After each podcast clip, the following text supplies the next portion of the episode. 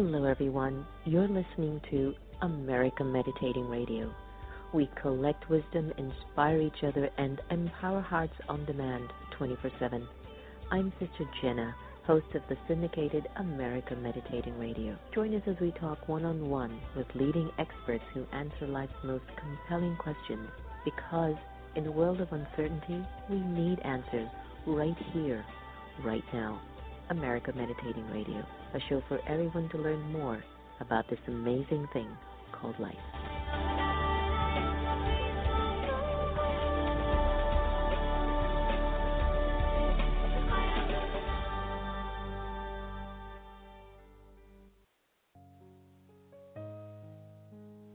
Om Shanti. The time that we choose to be aware doesn't necessarily require me to just sit and meditate. But even while I walk and move around, I can be in a meditative awareness, which is awareness of the soul, the original, eternal, imperishable being of light. For a little while, I'd like to invite you to be present, to be here, and to be now. Allow your mind to settle in the moment, to relax.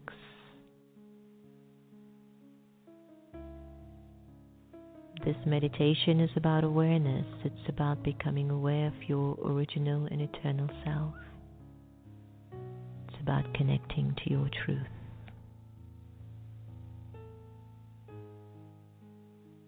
Let go of your name.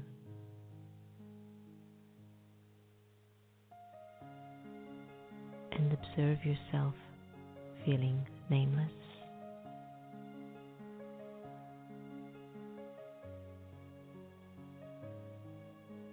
Let go of your gender discontinue thinking you're a man or a woman. Let it go and observe how you would feel walking around without a gender. Let go of the role that you play and let go of the titles that you own. Observe how you're feeling as you are gradually letting go.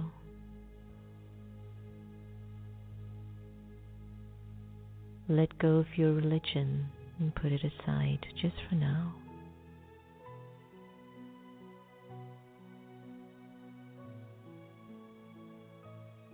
And let go of your nationality and even the language that you're accustomed to.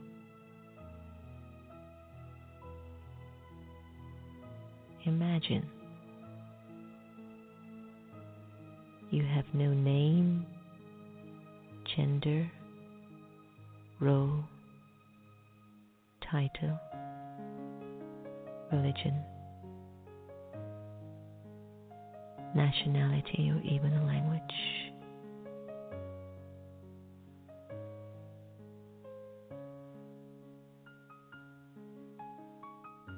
Ask yourself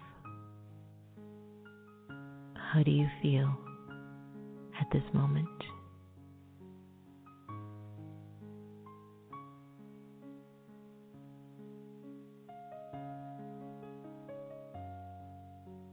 And in this feeling, who would think of you and who would you think of?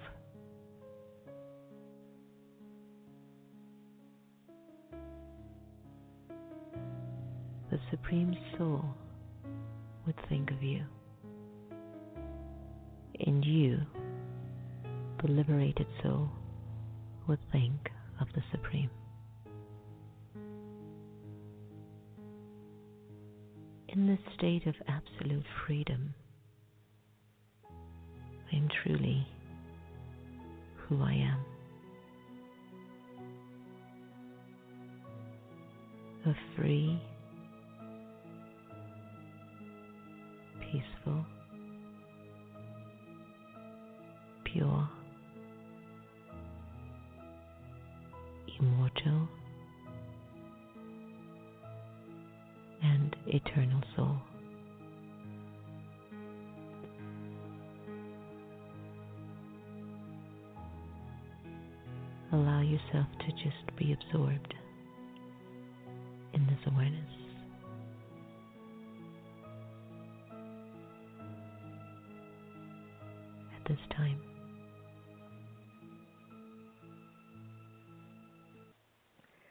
Hello, everyone. Welcome to America Meditating Radio. That was Letting Go from my latest album, Inclusion Revolution Together with Love. As you know, I had to dig deep into the Constitution, the Preamble, the Bill of Rights to see what do these words actually mean in our lives in the United States with all that's going on. How do I understand what this means? How with what we're going through, how am I supposed to show up?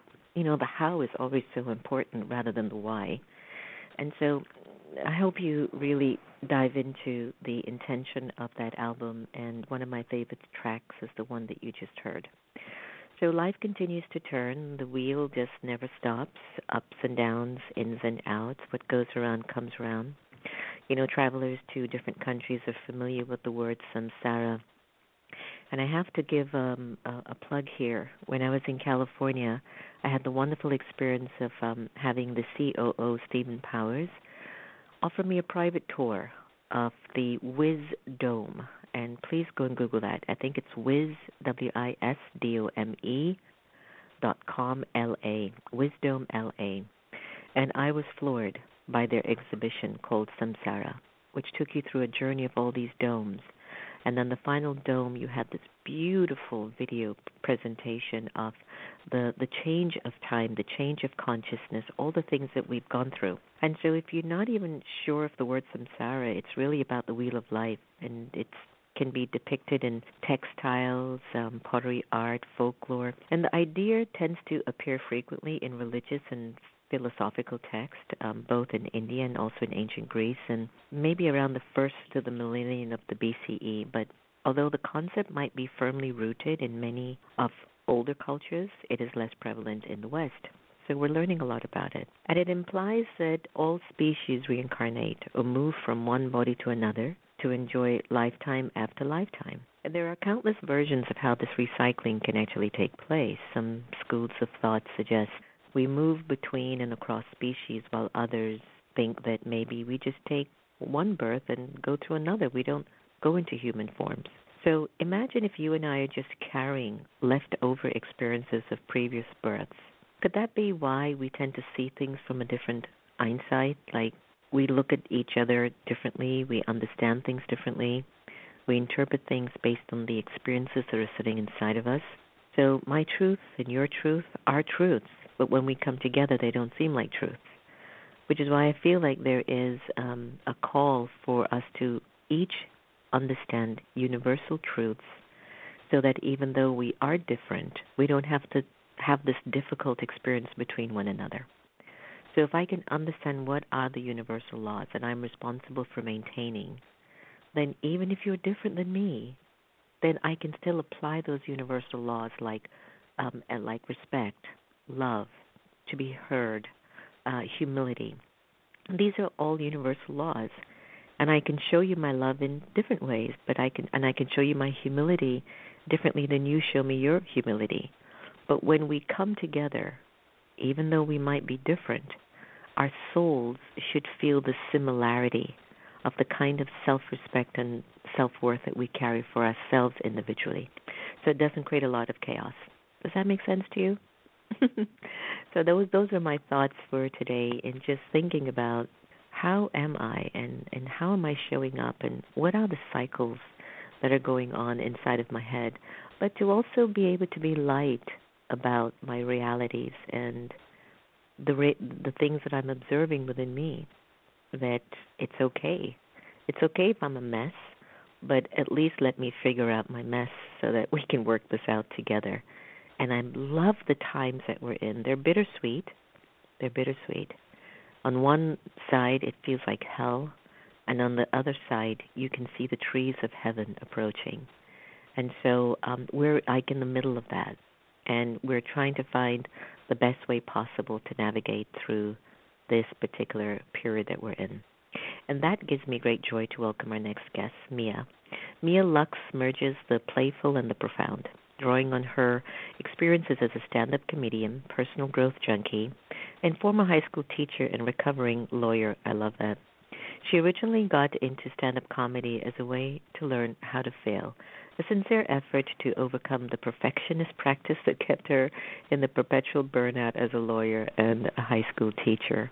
In the process, she wound up working in the personal development space, originally as Director of Content for global transformational education company Mindvalley, and eventually stepping into her role over the past five years as host and facilitator, specializing in top wellness and personal development events around the globe. But Mia always kept a toe in comedy and found that laughing is just more effective than lecturing. Her newest project, Conscious Ish, which I love, the Conscious Ish show, is the baby of both worlds. It's a late night style talk show that takes on topics that really matter, such as health, self love, depression, spirituality, and much more. I had the privilege of watching an interview she did with our beautiful sister, Dr. Andrea Pennington, on self love.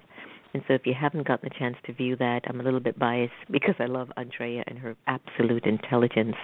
Go and check that out on her show. But her mission is to make the world's most powerful ideas more accessible by making them truly enjoyable. She says if you're laughing, guess what? You just might be learning. Gives me great pleasure to welcome Mia to the air. Hi, Mia. Thanks for joining us. Hi, Sister Jenna. Thank you so much for having me. So Andrea told me you and I are you and I are like two peas in a pod. Well, I actually saw you have a concept that you work with called Wise-ish, and so I think she's yeah. right. I, I love think so. And I think so. And she just says, You guys are going to love each other because, as deep as you are, you're so funny and you're so easygoing that both of you are just going to click. So I'm happy that she brought us together. So let's find out a little bit about your journey. Oh my gosh, a lawyer, stand up comedian. Can I tell you the second lawyer I've met this month that has gone the complete opposite direction?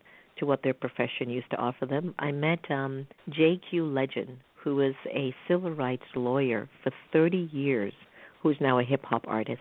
Wow. Uh huh. That's uh-huh. a full 180. It's amazing. Yes. So tell us a little bit about your journey. What was it like growing up and being you? You know, it's, it's interesting. There's actually, I think, there's quite a lot of lawyers who do it, who do do a 180. You know, and I, you know, I was thinking that for a lot a lot of us we don't grow up with a very strong spiritual context or I mean I know certainly I didn't have any kind of framework for understanding life except for the material framework. And so right. if you are an intelligent, articulate person, you get kind of shuffled off into being a lawyer. Like it's just that's where they file you. And uh and so so for me certainly I ended up there um not intentionally, not particularly consciously, but just because the momentum of mainstream life swept me there. And um, I think, like a lot of people who who end up like that, I was, you know, very depressed, very anxious, very unhappy, uh, very unfulfilled. And for me personally, like I, I the way I ended up in any spirituality, any personal growth, ended up in meditation was was just catastrophe, just sheer mm. catastrophe. You know, burnout, severe depression, uh, suicidal, just having no right. context for what is the purpose of being on this planet. You know, I'm doing everything people tell me to, and it feels terrible. I'm trying my best to Mm-hmm. help, and nothing's working. And and so for me, you know, and this is one of the reasons why I, I am such a strong advocate for comedy, is that trying to go from that reality with no spiritual context, and then trying to mm. get into personal growth and spirituality was very was a really challenging journey for me. Um, it's very intimidating if you if you don't yeah. already have one foot in the world, you go, you try to go to a meditation class, and it can be everyone looks like they've got their stuff together, and they know what they're doing, and they have the right words, and it can be really easy to feel like you don't belong. Uh, so it took me a moment, you know, to go through the cycles of really understanding that the material world around me wasn't all there was, and and really just the the existential pain that I was feeling. It encouraged me further and further to you know to dip my toe into into meditation, to you know like read the books and ask the questions that you know I, I didn't have the opportunity to explore when I was younger. And I think a lot of lawyers, who especially lawyers who swap out to something else, I think that's a very it's a very similar journey. I get that. Now, as a perfectionist or former perfectionist, it's interesting that comedy has been your balancing quota. And guess what I've been doing lately to balance out quote unquote my deep way of living is Tell singing. Me. Singing. Oh, really? And I've never sung, and I often thought that if I ever sung, the roof would collapse, people would run, and nothing would work out right. But I don't know what it was. I was with John Legend, I think about a, a few weeks ago, and we were in this new video shoot for a new song that he's releasing on February 14th called "Love One Another." And I think it oh, was I mean, with all inspire of these. anyone to sing. Amazing. I don't know what it was, if it was just being in all that energy with everyone and us all just liming together and I don't know, but I was at a lecture at a place and I walloped out John's song and I was like, "Wow, that didn't sound too bad." How did it feel? Liberating. I was Yeah. liberated, Mia. I was absolutely liberated.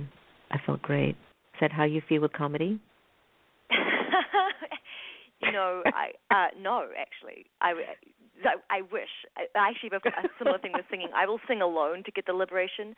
Comedy has a different impact on um perfectionism because like comedy can be the honestly the the majority of what you have to do as a stand-up comedian is very painful because it's it destroys your ego. It, you you literally you know most of the good journeys as a stand-up comedian is getting up in front of groups of strangers who don't really care about you, who don't really want to listen to you. They're often just comedians who want their turn, and like sharing something you've created and getting no positive feedback, getting no validation. It's it's often a very painful experience for the ego because you have to literally you're going through failing over and over again in front of people and and having to learn how to mm. re-internalize your sense of of who you are and what success means in the face of not getting clapped for, which I think many of us are, are brought up, especially if you're a perfectionist. You're brought up to be high achieving, to get lots of positive feedback, to go where the positive feedback takes you. And so stand up stand comedy is liberating in the sense that through walking through the fire, you come out on the other side, you know, with a with a detachment to that validation, like being willing to do something because that's what feels right for you or that's something you want to work on. Having something go horribly wrong and fail, like which you experience, the pain of like people staring at you and being like, "Oh, what is this person doing?" And being like, "I still, I'm still good with myself. Like this failed, wow. but I'm not a failure." So, so it's liberating in that sense, but it's, it doesn't start as a joyful process. Like it, I, I found, right. I used to say, you know, going to open mics was was like going to church for me. It was a spiritual practice mm. because I had to really step into the, the bigger context of like my ego is telling me, if you get up there and nobody laughs, you're gonna die. Like you're gonna die. don't do it. Don't do it. You know, go do something people will clap for you. And and learning to really step into like the true self is is part of that journey. To recommend it to people, I'm always like, just go do some open mic. It's, it's very good to get in touch with the truth of who you are.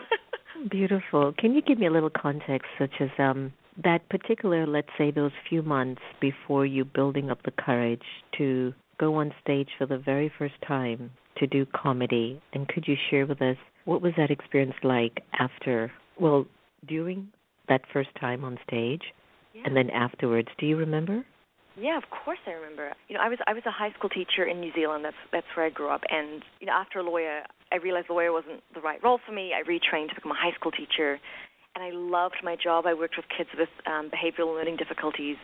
You know, in, in a very challenging school, and I loved my job. But it, I ended up working like like 17 hours a day, creating my own curriculums and resources. And I and I literally burned myself out to the point where I was bedridden, and I had to quit mm-hmm. my job. And it was it was like absolutely heartbreaking because I felt like you know I'd let everybody down, especially the kids that I was teaching. And when I reflected on like why do I keep seeming to burn my body out? Like what is this behavior of like trying, trying, trying, trying and crashing? And I realized it was like my brain kept perceiving that I was failing.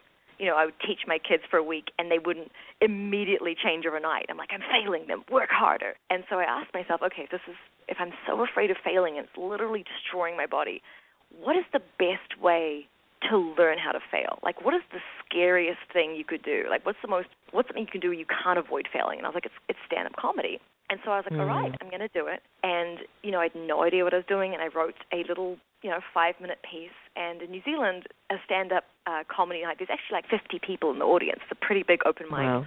Right. And just getting up and doing it and no, it wasn't amazing. It wasn't like, oh, she's so good. It, I just did it, and I didn't die. You know, I felt I felt shame, I felt fear, I felt all this stuff come up where you know that like physically in my body, flushing, and you know that panic reaction, right, which is what drives us to avoid it. But when you go through it, and I realized like, oh, I didn't die nothing terrible happened. It created for me, I think, a sense of immunity. Like broke a story I had in my head, like a compulsive survival reaction I had, which was, I think, was like to be lovable, to be acceptable, to be worthy. I have to be, I have to achieve highly at everything. I think it helped to break that story down. Beautiful, important. Um, laughter is a very big thing, and it's funny because I've been also observing that we say a lot to folks and we get maybe a little instant high for a little bit, but then we go mm-hmm. back to being what we once were. It's not like there's been huge transformation. But time and time again, you'll always remember a happy moment. You'll always remember something that someone said that just cracked you up, that you laughed so hard that your tears wouldn't stop flowing, right? Yes. So share with us, like, the power of laughter and why is laughing infinitely so much more effective than lecturing to spread ideas.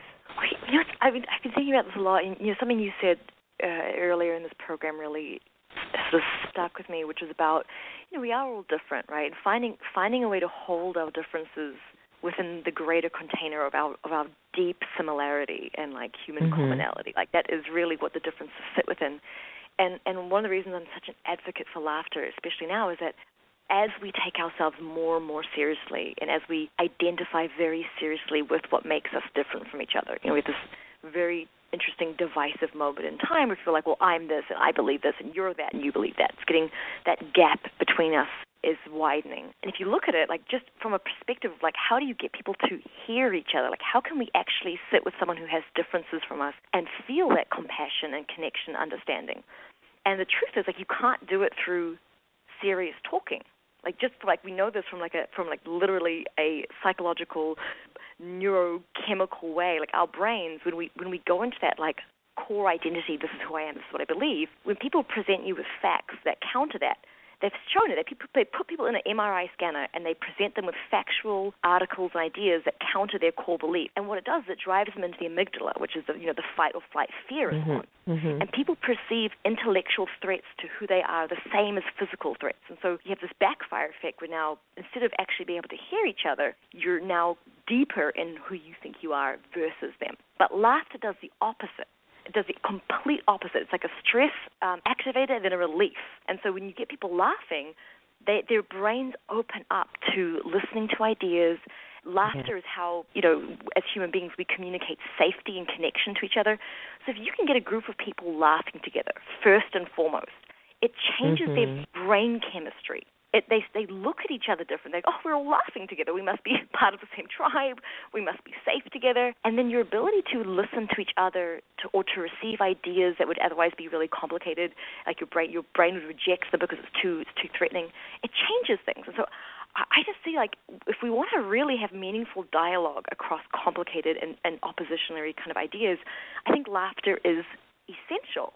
Like imagine if they mm-hmm. started every kind of you know, negotiation or mediation with some way of finding something common that everyone could laugh about. I think it would literally change the whole course of how that mediation would go. Well, I'll tell you, in Washington, D.C., we need a lot of laughter because there's some stuff going on here, girl. Woo. Nobody knows what to do. And I believe in that. Like, haven't you lectured at spaces where after about maybe seven or eight minutes, you can just feel like the energy gets a little bit lower, mm-hmm. and then mm-hmm. you just express being you, you know the the one in the journey of growth and you know you see the laughter just illuminate the room for that 5 seconds and then you feel like an ah happen and everyone's ready to go the extra mile for another 10 minutes. So I do believe we need that more. Yeah, there's definitely something very powerful in it. Can you maybe share a little bit about laughter's ability that can sometimes help us to also overcome cognitive bias? I know you just did a little bit, but when you think about like the way that we get information that sometimes we tend to reject it because we're so hardened that if we could just laugh a little, it would just open up more. I know you talked a little bit about it, but any other words or thoughts that you could just help our listeners to really understand what laughter is actually doing for our lives?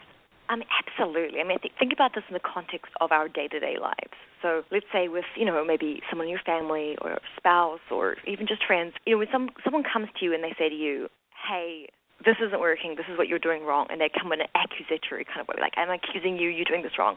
Like, we tend to, like, shudder up. Even if they're right, even if, like, I agree, something that's kind of closes and gets defensive. But I'm sure all of us have had the experience where, like, someone will come and in the right moment, they can kind of make it a bit funny, like, like light, like lighten it up and share their experience with a bit of a joke and our ability to then soften and, and like laugh because it's true is so powerful. Because like when we laugh at something like you'll see a comedian tell a joke about relationships or about this and we laugh even though maybe we wouldn't admit to it if someone pointed it out about us. That kind of sort of laughter approach allows us to kind of see the parts of ourselves or the aspects of ourselves that we're defensive about or we can be fearful about and to be more open to like having insight, like we call it like ha ha aha, you know, like listening to a, a story or, or a comedian sharing a, a, a deep human truth that we would struggle to receive if someone was like lecturing us about it. There's, there's a softening that it allows. So we know like it's just a better approach whether you're teaching somebody, you know, whether you're bringing up something difficult, you know, in an interpersonal relationship. It just it creates this beautiful middle ground where you can you can emotionally meet somebody where you're out of judgment and you're out of fear and you're out of defensiveness. Okay, I love that. So, silly question maybe. Um, have you ever found yourself not really wanting to laugh, but feel like you really have to laugh? yes. you know, you know, I actually have like one of the greatest personal growth tools and spiritual tools I ever had is like whenever I'm in a very like I'm having a moment or I'm angry or I'm fearful or I'm sad, I'll always ask myself, I'm like, is it funny yet? And you know, when I'm really